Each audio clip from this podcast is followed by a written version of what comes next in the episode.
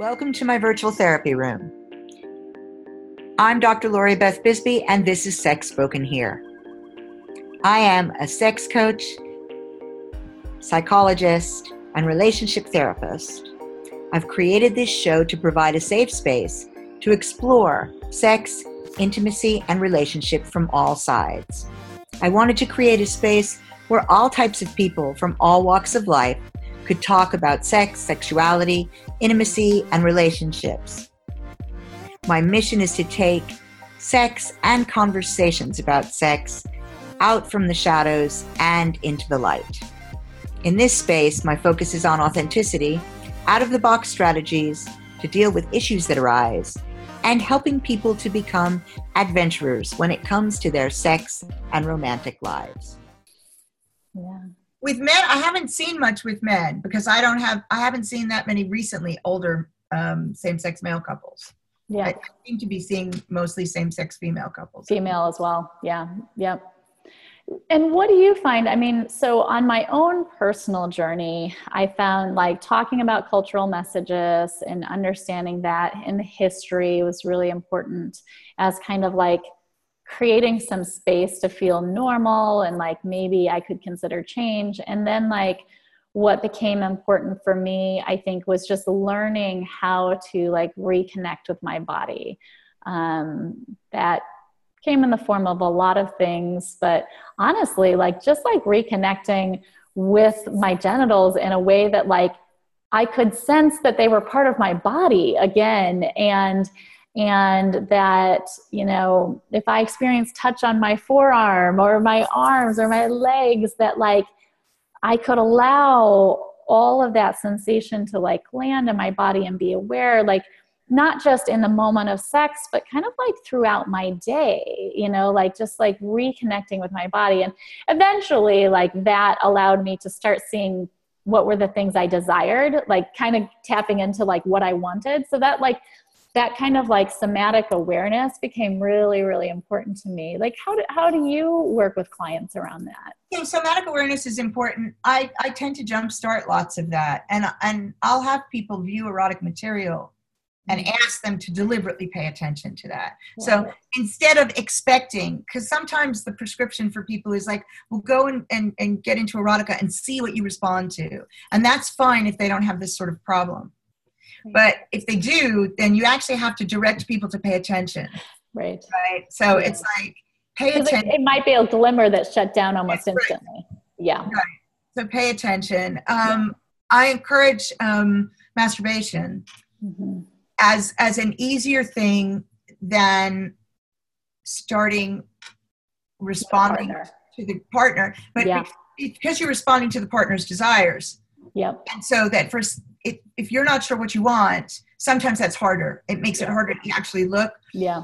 So, and I find there's also like, it's funny. I don't, I didn't really have any body shame per se or genital shame, but I did. So I, I went to um, Betty Dodson's workshop where she has. Um, so for the people who don't know, like she's been teaching masturbation um, for since like the 70s in New York and you show up and you basically strip down right away and you sit in a circle of naked women and you talk about your history on day one and you do just genital show and tell where you sit with a little pixar lamp and spread your legs and like look at 12 other women's and, uh, you know i didn't have body shame and i didn't have genital shame but i did realize that even shy of masturbation like forget even touching or doing anything with it I realized like guys have this appendage that's really easy to see. It's right there, you know, they've been seeing it since they were little. And women, it's like, where is like, you know, like I hadn't really explored in that way or seeing all the different ways that it could look. And it like, you know, I had always heard from my husband prior to that point in time, like, it's so pretty, it's so beautiful, I want to spend time with it. And, but, like, for me, until I saw really how beautiful, like, 12 other women's private parts were, that's not how I you word it with clients. I like the word pussy. Uh, but, uh, like, it didn't land to me how important it was to have a relationship with that part of my body you know, um, there, there's that which is so amazing, but also what I didn't know and I didn't understand was that I knew clitorises were different sizes, right? But I didn't understand what impact that had. Um, and I had a girlfriend who um, had a large clitoris that came well out from her body. Yeah. And she could reach orgasm like this, right? Yeah. Ours is like really buried. Everybody is, but mine's really, really buried. I mean, small yeah. and buried. And so yeah. it was like, gee, I wonder if that has anything to do with why it takes yeah. more. I do prefer the vibrator with a lot of strength to it. you know, so it's like, well, maybe that has to do with why it takes more and and different. And and it, indeed it does, right? We're all different, but because we don't have them visible hanging outside the body, it's it's harder to know.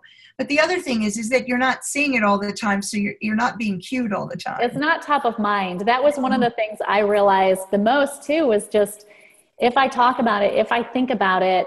Um, you know, the other thing in my bio was not only were we seeing this coach um, and working in the ways that you and I are describing right now, but I also was like, as I was getting into it, I was like, I can't believe women don't know this stuff that I'm learning. Like, why weren't we taught this? Why weren't you and I taught this when we were younger? And so I like did this like daring thing of like writing. It's a public blog now, but at the time it was this private blog to just like a small subset of girlfriends. And I sent it to them. And I was like, because I asked my husband, I was like, can I talk about our experiences? I feel like women should know. He's like, sure, go ahead. So sweet.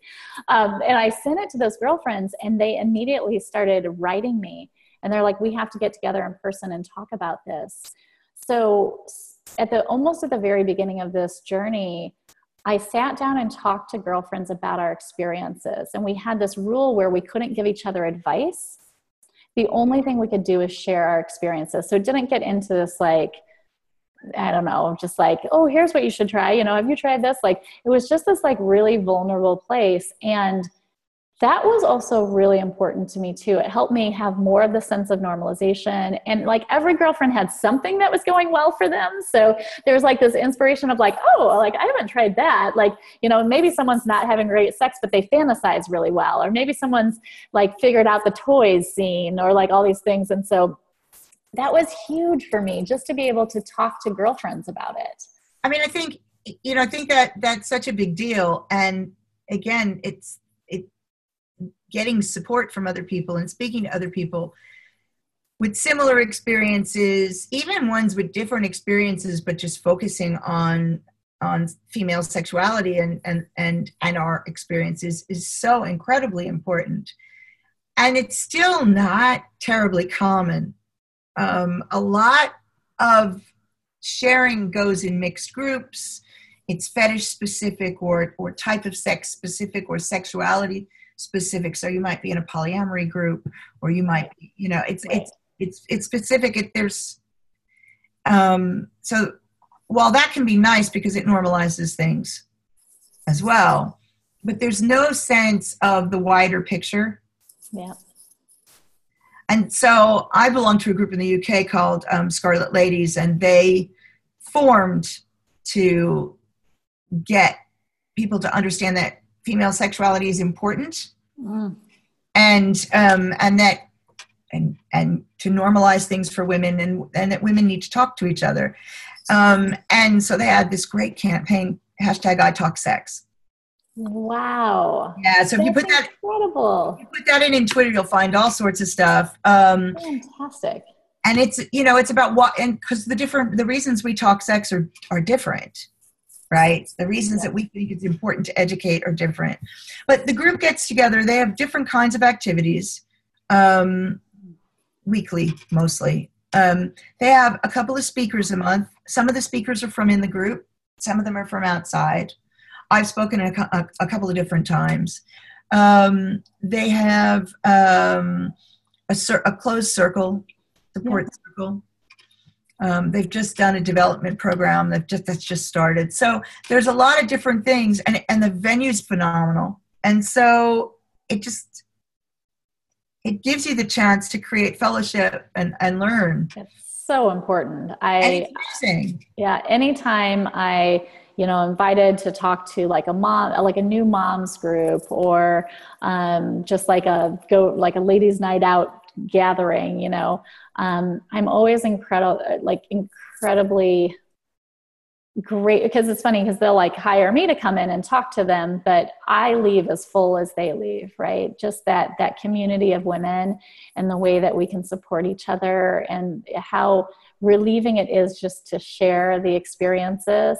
And then if you layer on like a little education on top of that or something else like it's even you know even uh, more possibility. I think um, one of the things is that it, that one of my kind of soapboxes is is encouraging not only the education and the talking, but the recognition that many of us have. We're still not in 2018. Sex is still not shameless. Yeah. It's still not seen as a normal part of life. We're still not teaching sex education in a way that includes pleasure in America, it's certainly worse than in the UK. Um, so abstinence is still the first thing that people are talking about. Yeah. If you talk about abstinence, you can talk about that, but you need to also talk about the pleasure that's involved right. in your body, right? It's and- so censored. I, I'm on a panel next week about censorship. You know, even in like I was going to review some um, books that I really recommend for clients on Amazon. So I wanted to have in my bio, you know, just like you know my tagline is like helping the world talk openly about sex. And so i went to amazon to like type that into my bio and i got the error message like you're not allowed to use that language. And it was just like are you kidding so i so i changed my bio to helping the world talk openly about the word that i can't put here how ironic you know? Um, that's today. That's 2018 can't use the word sex in my bio and mine, mine, mine is um, take, taking sex and conversations about sex from the shadows to the light. Mm.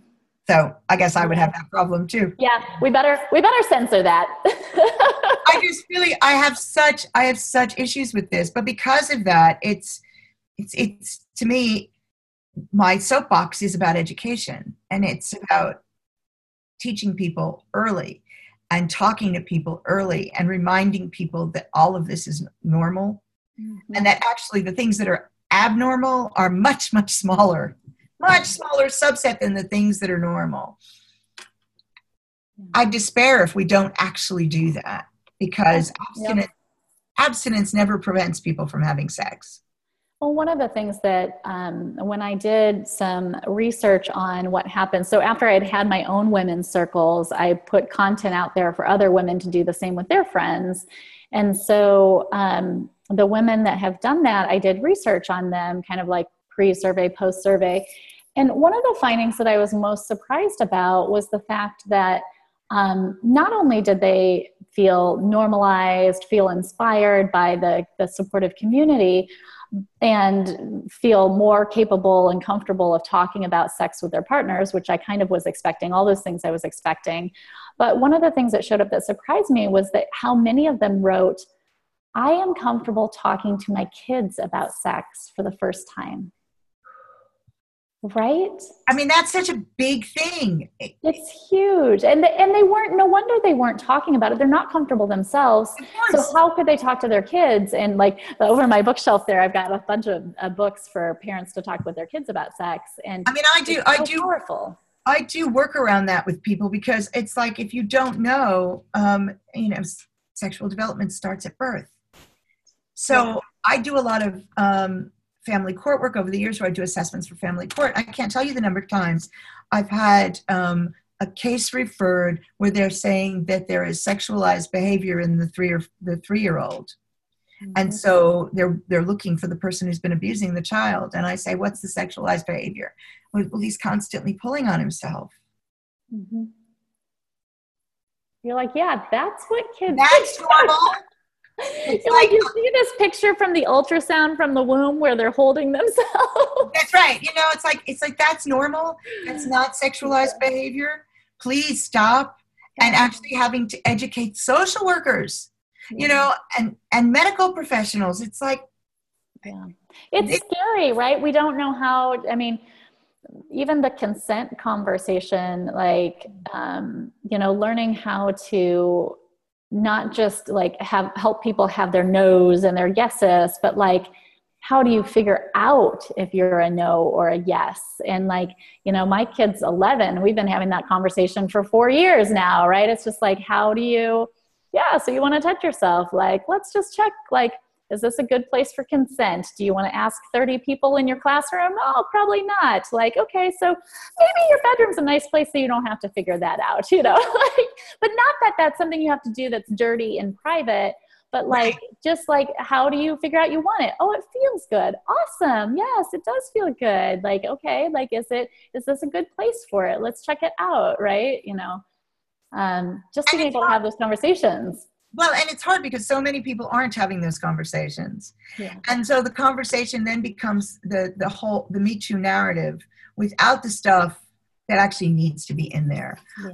I would i mean i was dismayed that you know i mean uh, to listen to the conversation and to listen to all men being demonized or being asked to be allies. And, and i'm sitting in the audience in one at one talk thinking well where's our part in this? Hmm. Where's our part in this right? Where's the place where we actually learn what we need and what we want and we learn to communicate? Yeah I think there's so much fear there, right? Like I was surprised. I do this um, kind of guided meditation where people focus on like their heart and their belly and then their pussy, women. And um, just to begin to build awareness of what's going on. It's not meant to be like turn on exercise, it's just like what's going on there. And I've always thought of it as this like um, super empowering kind of exercise. And a woman came up to me at the end of that exercise and she was crying and she was like, I was like, wow, what's going on? Because I thought it was like tears of joy, and it was tears of fear. Um, and she's like, well, the way that I keep myself safe is to turn that off. Right. And so now you've done this exercise where I'm aware of it. And now I'm going to walk out there and I'm going to be in danger. And and I can get that message, right? Like one way of keeping yourself safe is to shut it down. Yeah. And and that but may it, seem safe but, but it's, it's, not, right? because you don't have the choice. You don't have the ability to turn it on and off and it's not as empowered. So we had this huge discussion but it reminded me where most women are at but it's not just that. know. but it's not just that. What makes me so upset about that is it doesn't keep you safe right? Being turned off doesn't keep you safe from a predator. Gaining 100 pounds which is another thing women do mm-hmm. doesn't keep you safe from a predator. Predators are predators. They, their job is to find prey. That's their job. Your job is to do everything you can to make you less yourself less tasty.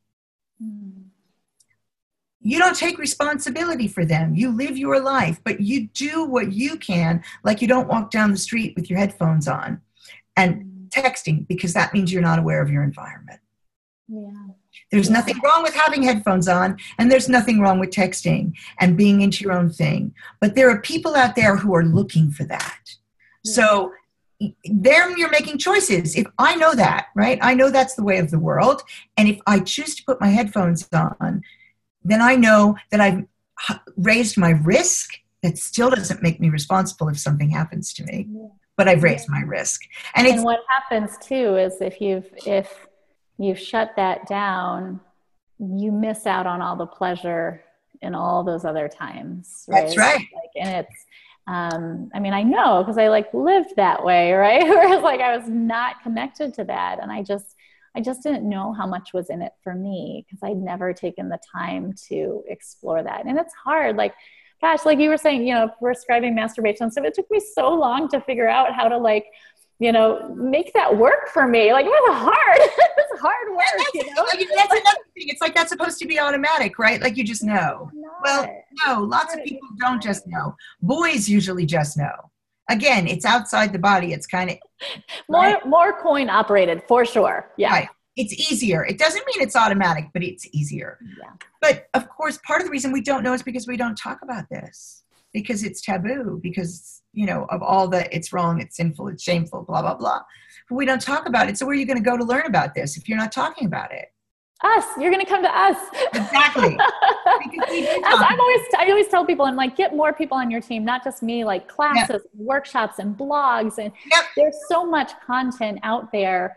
Um, you know, sometimes it's hard to find, you know, the, the, um, some of the things you talk about, like, oh, I can find a group for polyamory, I can find a group for kink. Like, for someone who's just like, hey, I'm in a long term relationship with desire discrepancy, where do I go? Like, sometimes that's a little harder to find, but there's free Indeed. books and resources. And yeah. There's a lot. There's an absolute lot. Um, and you've got a lot of stuff that you're doing. So, can you tell people where they can find you? Yeah, sure. So, um, my company name is Down to There. So, it has a little gesture, Down to There. My mom named that actually very sweet.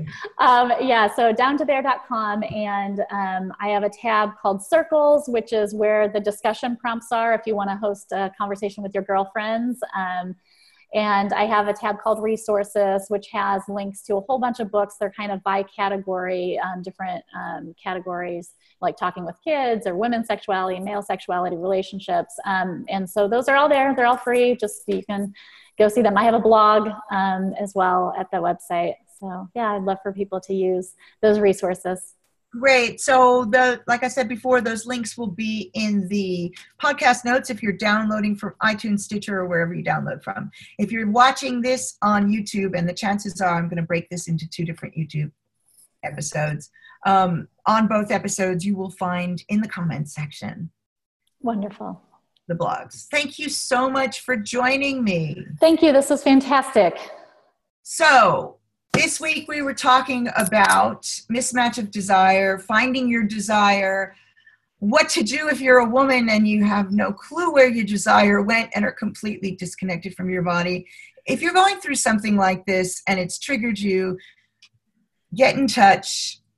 Email Dr. Bisbey at the-intimacy-coach.com.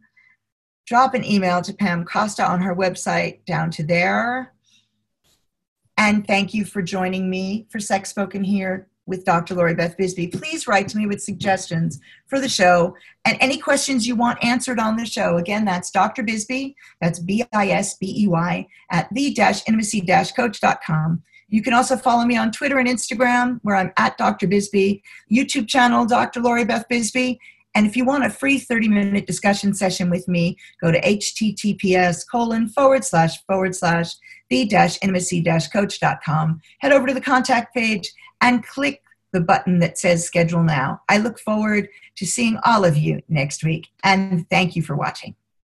Thanks for tuning in. You were just watching Sex Spoken Here with Dr. Lori Beth Bisbey. If you enjoyed the show, please leave me a review on YouTube. If you've been listening through to the audio only podcast on iTunes or Stitcher, please leave me a review there. And do head over to https colon forward slash forward slash the dash intimacy dash coach.com to check out more of what's going on on my website and join my mailing list so that you have up to date information on all things sexy, intimate, and relationship related. Thanks for watching.